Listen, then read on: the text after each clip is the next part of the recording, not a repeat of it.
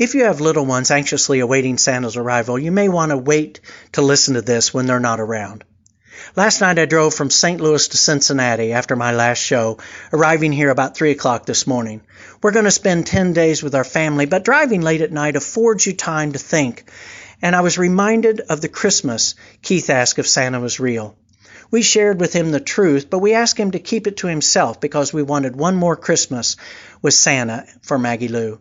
Being a person of honor, even at such a young age, he kept his word because now, nearly 30 years later, Maggie still believes in Santa. After putting him to bed and checking to make sure Maggie's asleep, we get Keith up to help us wrap gifts. After a while, Keith notices that all the gifts we've been wrapping are for Maggie, and when he asks about his gifts, Twyla says, Oh, honey, once you don't believe in Santa, you don't get gifts. I quickly showed him his wrapped gifts in the closet, but it wasn't quick enough to keep him from bursting out crying. I hope we haven't scarred him for life.